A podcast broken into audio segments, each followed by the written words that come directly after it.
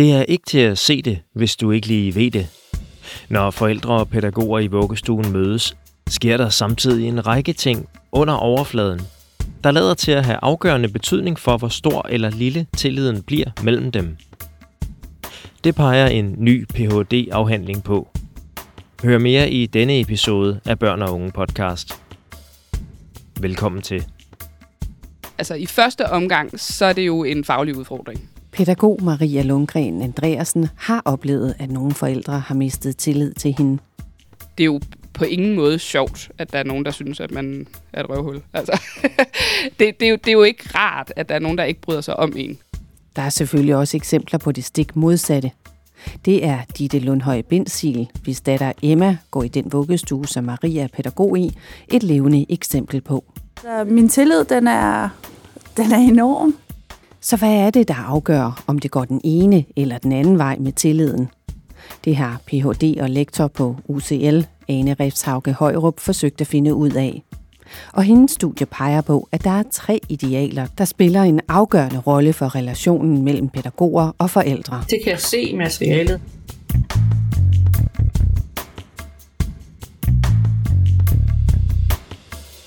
Du må vente lidt med at høre, hvad det var, der skete, dengang nogle forældre mistede tilliden til Maria Lundgren Andreasen. For vi starter nemlig der, hvor hun arbejder i dag, i den integrerede institution Havrevinget i Stenløse. Det er fredag morgen, klokken er lidt over ni, og nogle forældre har sagt farvel til deres børn. Nu skal Ditte Lundhøj Bindsil til at aflevere sin datter, Emma. Nå, Emma. Skal vi ind og sige, uh, skal vi ind og sige farvel? Ja. Hej, Emma. Godmorgen. Godmorgen. Vi er her alle sammen. Ja, vi er. Emma er halvandet år, men hun er født for tidligt, og det giver udfordringer. For at hjælpe hende har hendes mor indført et lille morgenritual. Vi siger lige godnat til Ninus. Så, kom. Ja, det er herude. Ja. Se, så skal Ninus op og sove. Så lægger vi Ninus her. Kan du vinke? Ja, hej hej Ninus. Efter at have lagt sin bamse til at sove, er Emma klar til at blive afleveret. Nå, skal vi sige farvel? Emma rækker sine arme frem mod Maria, Kom, skal og det er altså ikke Emma, du kan høre græde i baggrunden. Du kan godt se det, ikke? Det er så nemt. Hej, du. Ja. Du sovet godt? Det har taget to måneder at køre hende ind, for hun har det lidt svært ved nye mennesker. Men Emmas mor mangler dog ikke tillid til, at Maria og de andre pædagoger på muslingestuen kan klare udfordringen, fortæller hun, da vi står ude i børnenes garderobe. Må jeg spørge, hvordan oplever du tilliden til pædagogerne her? Den er jamen, beyond. Altså, den er, den er så stor. Øh, fordi det er både det her med, at jeg, jeg, jeg har tillid til, at børn, børnene kommer herned, jeg har tillid til, at det bliver passet, men ud over det, så, så strækker de sig det ekstra, så hvis vi for eksempel har nogle udfordringer derhjemme med hende, hendes udvikling, for at lære at forstå hende, kan vi snakke med pædagogerne, og de kan rådgive os, hvad vi skal gøre. Øh, og det virker. Så, så min tillid, den er, den er enorm. Altså, jeg, jeg, jeg er virkelig imponeret. Man kan måske fristes til at tro, at tillid opstår som en selvfølge af, når nogen, for eksempel pædagogerne, viser, at de gør deres arbejde ordentligt. Men ifølge Ph.D. og lektor på UCL, Ane Refshauge Højrup, er der en del mere i spil. Forholdet lader nemlig også til at være præget af gensidige og stærke idealer om lighed, enshed og konsensus. Eller det, som lektoren kalder de tre idealer, fortæller hun, da jeg interviewer hende over telefonen. Der er sådan en, øh, en, en tabuisering af at vise sociale forskelle og, og, og forskel på, på den autoritet, man har i relationen. Det er det, der handler om, øh, om lighed. Og så det her med ensid, det handler om, at man, at, at man måske har et, øh, et fortrin, hvis man øh, ligner pædagogerne lidt som forældre. Øhm, og at en, en, en pædagog med en, en social baggrund fra lidt øh, længere uddannede forældre, måske vil have nemmere ved at, at, at tale med, med forældre, der selv har en akademisk baggrund. Og så er der det tredje, konsensusidealet. Det handler om, at man sammen skal nå til enighed. Så hvis en pædagog og en forældre føler sig på nogenlunde lige niveau, formår at nå til enighed og også har en grad af enshed, for eksempel samme humor, ja, så er der altså rigtig gode forudsætninger for, at der kan opstå tillid mellem de to parter. Men det er også et ulige magtforhold, der skubber balancen i en anden retning. Det kommer jeg ind på senere.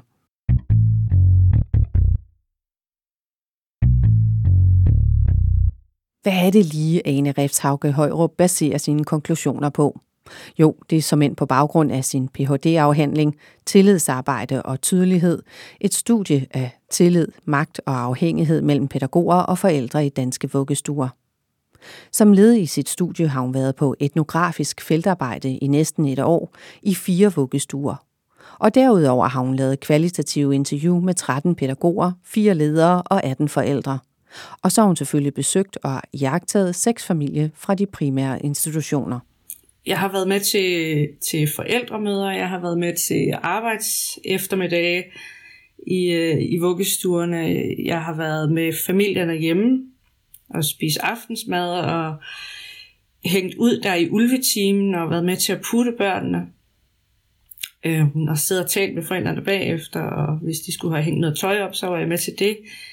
Så ligesom forsøge at, at sætte mig ind i, hvordan det er at være i deres position. Der er så den lille sidehistorie her, at Ane Refshauge Højrup faktisk lagde ud med at ville undersøge noget helt andet. Jeg kom egentlig slet ikke for at kigge efter tillid. Jeg kom for at, at undersøge opdragelsesidealer. Men den måde, som, som jeg går til mit øh, arbejde på, det, det er, at, at jeg er på feltarbejde i, ja, jeg var der i 11 måneder, og så er jeg derude, og så har jeg selvfølgelig en idé om, hvad jeg gerne vil kigge efter, men når jeg går hjem, så læser jeg materialet igennem igen og igen og igen, indtil jeg finder ud af, hvad der egentlig er mest vigtigt i det materiale her, hvad det er, der, der fylder mest, og hvad der er mest interessant i forhold til, hvad der allerede ligger i forskning. Og der opstod tillid bare som en meget stærk emisk term, altså et, øh, et begreb, som både forældrene og pædagogerne bruger rigtig meget øh, til at, at tale om deres relation til hinanden. Det var også under gennemgangen af sine indsamlede materialer, at hun pludselig indså, hvad det var for et underliggende spil, der lod til at foregå i mødet mellem pædagogerne og forældre. Så kan jeg se, gud, det de laver her, når de står og joker med hinanden, eller det de laver, når de sidder og går den her, øh, det her spørgeskema igennem til den her forældresamtale, og de griner hver gang, øh, hver gang pædagogerne de skal rådgive eller vejlede, så skulle det ligesom efterfølges med sådan et grin, eller når de bruger fagudtryk, så sætter de et lille grin på, som, som virker enormt akavet. Men så kunne jeg se, at det er i virkeligheden det, de mener, når de siger, at vi arbejder for forældrenes tillid. Fordi at det skaber en rar og behagelig stemning. Det hele det flyder. Der er ikke nogen konflikter. Der er, vi har ikke brug for at kritisere hinanden, for vi kan grine det lidt væk. Tilliden fylder altså meget i relationen, og ifølge Ane Refshauke Højrup studier forsøger både forældre og pædagoger at opretholde et indtryk af at være indbyrdes lige og ens, men det er de slet ikke. Magtforholdet er nemlig som sagt ulige. I vuggestuen er det pædagogernes retningslinje, der er styrende for forholdet. Jamen, der er for eksempel også sådan en konsensus om, at, at vuggestuerne er pædagogernes sted. Det er pædagogernes tøf, øhm, og det er pædagogerne, der bør udstikke, øh, hvordan hverdagen skal se ud i vuggestuen. Fordi man har sådan en dyb øh, respekt for, at pædagogerne, de ved selvfølgelig, hvad de laver. Altså, de har den her ekspertautoritet, og, og det skal de jo helst også have, kan man sige, hvis man ligesom tager forskerhatten lidt af.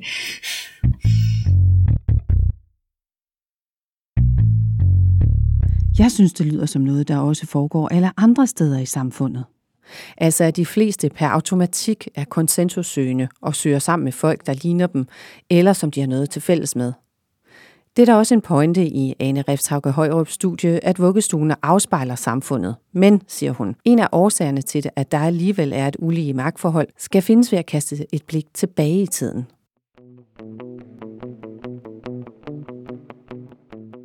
Starten på de daginstitutioner, vi har i dag, blev grundlagt i midten af 1800-tallet med åbningen af de første asyler. De blev sat i verden for at få arbejderbørnene væk fra gaden, hvor de var overladt til sig selv, imens deres forældre arbejdede. Børnene blev passet af kvinder fra det bedre borgerskab. Fordi der havde dem, øh, de her øh, borgerskabskvinder, de oprettede jo de første øh, asyler. Der havde de en helt anden autoritet, fordi de var, øh, de var de rige, fine damer, som, øh, som gav de her institutioner til de forældre, som havde, havde brug for at få deres børn passet, så de selv kunne komme på arbejde. Så de havde per automatik en helt anden øh, autoritet, en helt anden status over for forældrene dengang. Og, og når man kigger på nogle af de eksempler, jeg har øh, fundet i litteraturen om, øh, om de første asyler, så kan man også se, at relationen var meget mere anstrengte møder, der var dengang. Altså bare det her med, at børnene de nogle steder blev leveret ind igennem et vindue. Forældrene havde slet ikke adgang ind til institutionerne. Senere så fik de så lige lov til at komme ud i garderoben og aflevere deres barn, og så blev barnet klædt i noget andet institutionstøj. Der er selvfølgelig sket meget siden da, og det ulige magtforhold er der også knyttet op på mere end historie, tilføjer hun. Det er både kulturelt, og så er det jo det policy, det, det er lovfæstet, at, at det er sådan, det er. Det er pædagogerne, der bestemmer. Og så er der også den her enighed, når jeg taler med forældrene og pædagogerne om, at sådan bør det også være. Det er, som det, det er, som det skal være. Det, det, er, det er pædagogerne, der skal bestemme institutionerne, fordi det er ligesom dem, der er der hele dagen. Øh, det er dem, der skal tilrettelægge øh, hele, hele dagen. Det er dem, der ved, hvordan man bedst bruger de ressourcer, der er til rådighed i institutionerne.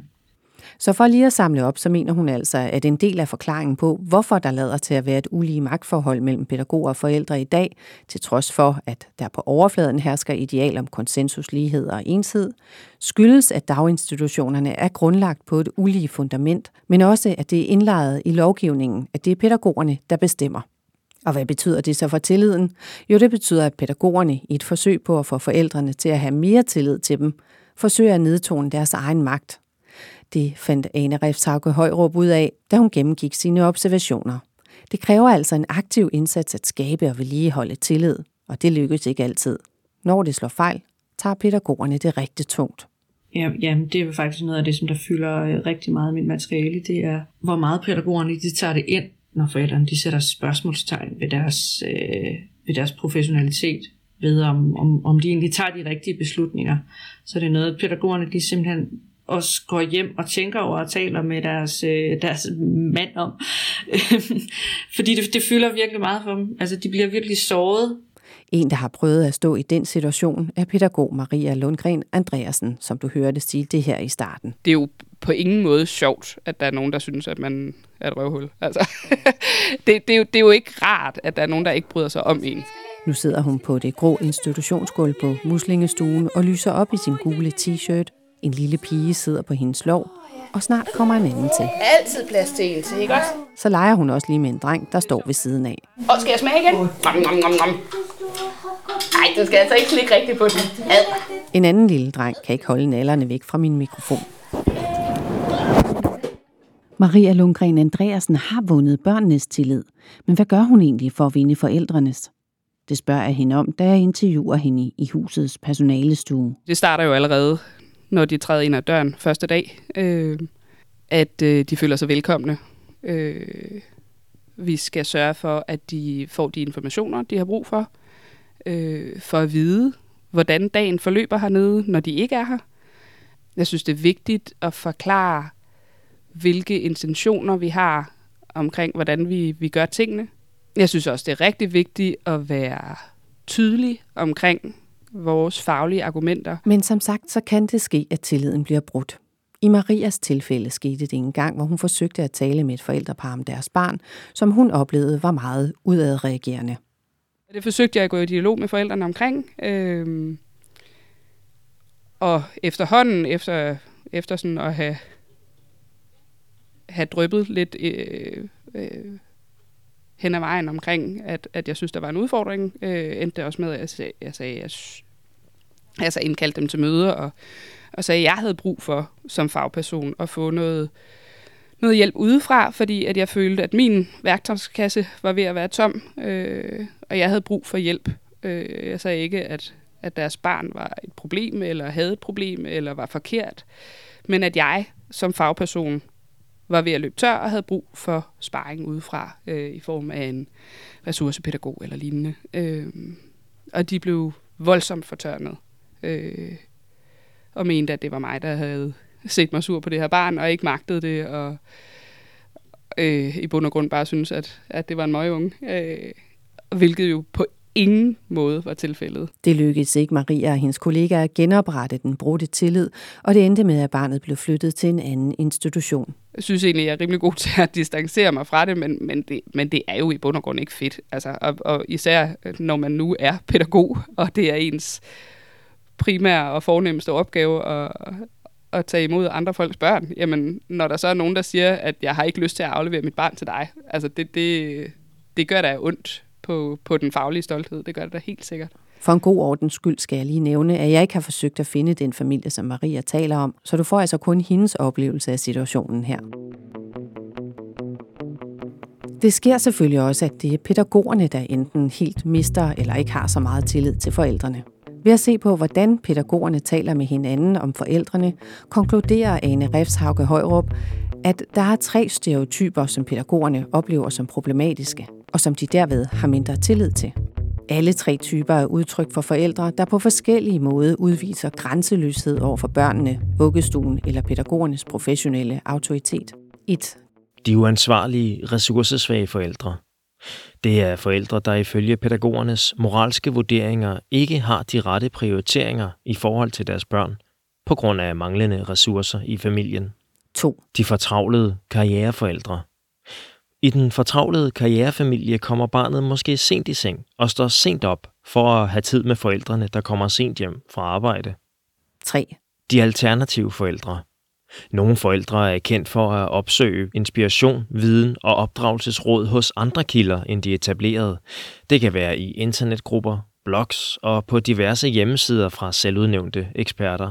Selvom pædagogerne i studiet havde mindre tillid til bestemte typer af forældre, så var det ikke noget, de gav udtryk for, når de stod ansigt til ansigt med forældrene. Der synes jeg faktisk, at pædagogerne er enormt professionelle faktisk.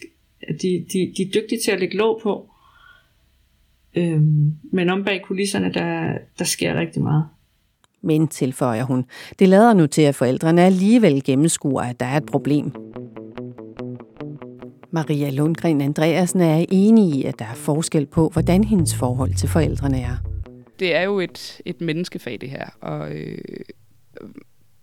mange ting er jo et spørgsmål om kemi. Og der er selvfølgelig nogen, man falder bedre i hak med og har en, en helt naturligt flydende øh, øh, kommunikation med, øh, og andre, hvor det er lidt mere op ad bakke. Øh, og der er det jo vores ansvar, synes jeg, øh, at ture gå i kødet med på dem, øh, og et eller andet sted kræve øh, dialog og kræve, at, at vi skal samarbejde øh, omkring deres børn. Øh, og der, der, det, det kræver indimellem noget benarbejde, øh, og at man tør sige, øh, jeg har brug for, at vi snakker sammen. Spurgt om, hvad hun gør for at opbygge tilliden til forældrene, svarer hun. Det giver en tillid og en tryghed, at jeg som fagperson kan gå ud og fortælle, jeg kan godt høre, at sådan her vil du gerne have, det foregår. Øh, men nu skal du høre, hvordan jeg ud fra mit faglige synspunkt tænker, at, at tingene skal være. Øh, og så selvfølgelig gå i dialog og samarbejde omkring og finde, øh, finde ud af, hvordan vi gør tingene. Men det med at være tydelig omkring, hvad vi synes, der er bedst, og hvad der fungerer bedst hos os, og argumentere for det. Og i det hele taget at være, være øh, åben omkring vores overvejelser, åben omkring, hvordan vores hverdag ser ud.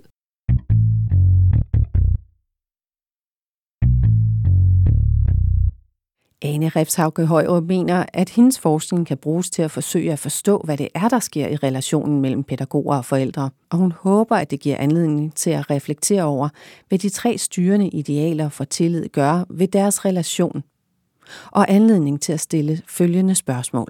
Har forældrene mulighed for at helt reelt at komme og sige, det her det synes jeg ikke er i orden, og så stadigvæk have en, øh, en god og positiv relation til pædagogerne?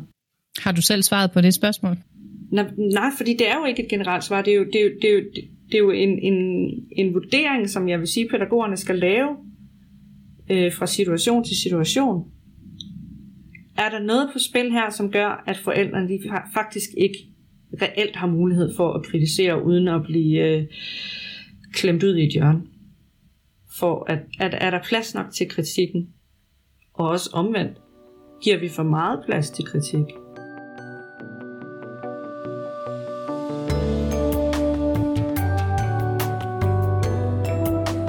Er Rikke Bergqvist, der har produceret denne episode af Børn og Unge podcast.